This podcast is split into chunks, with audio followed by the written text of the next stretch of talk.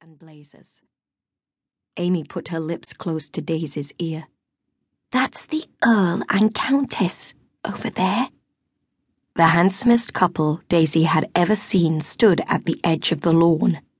The Earl was a tall young man with fair hair the color of ripe corn. His classical features were almost effeminate in their perfection, and his eyes, a startling, piercing blue. In complete contrast was the Countess, her masses of heavy black hair almost hidden by an elaborate picture hat of swirling white tulle and artificial flowers.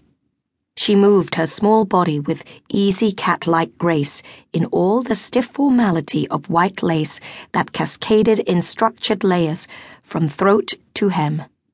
She had entangled her croquet mallet in her heavy rope of pearls and was playfully insisting that all the young men of the party should help her. The rest of the world fled from Daisy's mind as she stared at the enchanted picture, at the world of gods and goddesses to which she could never belong. Just for this little while, she, Daisy Jenkins, would imagine that she was part of it she would dream that she was one of the guests, and that in a minute one of those splendid young men would come searching for her. The Countess was calling everyone to tea in her high, clear voice when one of the young men gave the croquet ball an energetic swipe with his mallet. It flew toward them, right into the bushes, and struck Amy on the leg. Amy sprang to her feet with an undignified shriek and started to hop about. Daisy got slowly to her feet and then stood frozen with terror. Flush two of 'em, yelled the young man. Hey, Bo, Cecil, Jerry, everybody! Nymphs in the woods!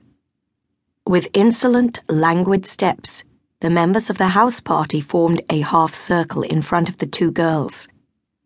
The Countess's enormous brown eyes flicked over the two girls in their shabby tartan dresses.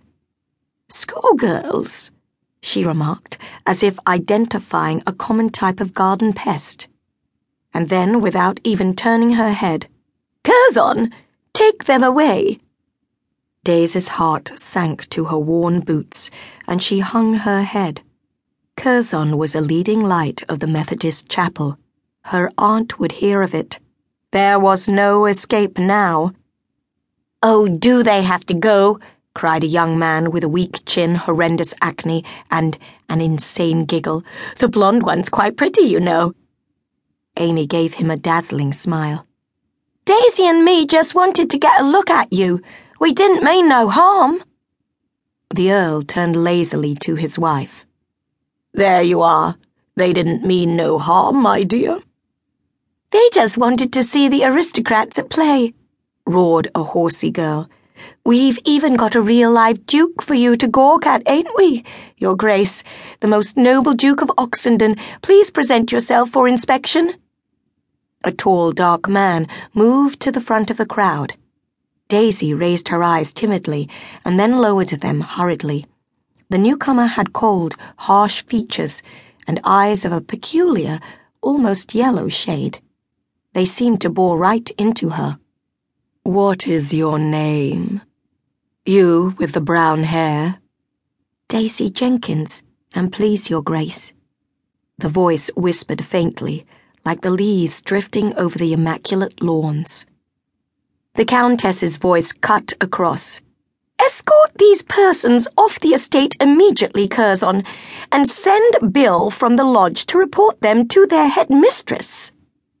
There was a short, shocked silence, punctuated by a few sympathetic murmurs of, I say, and bit hard cheese that, as the two girls were led off by the stern Curzon.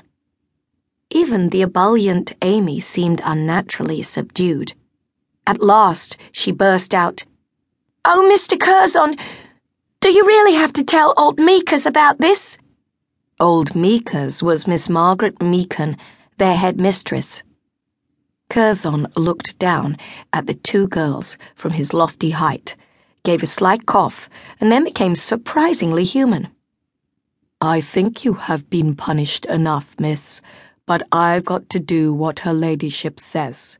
She'll check up. She's that sort.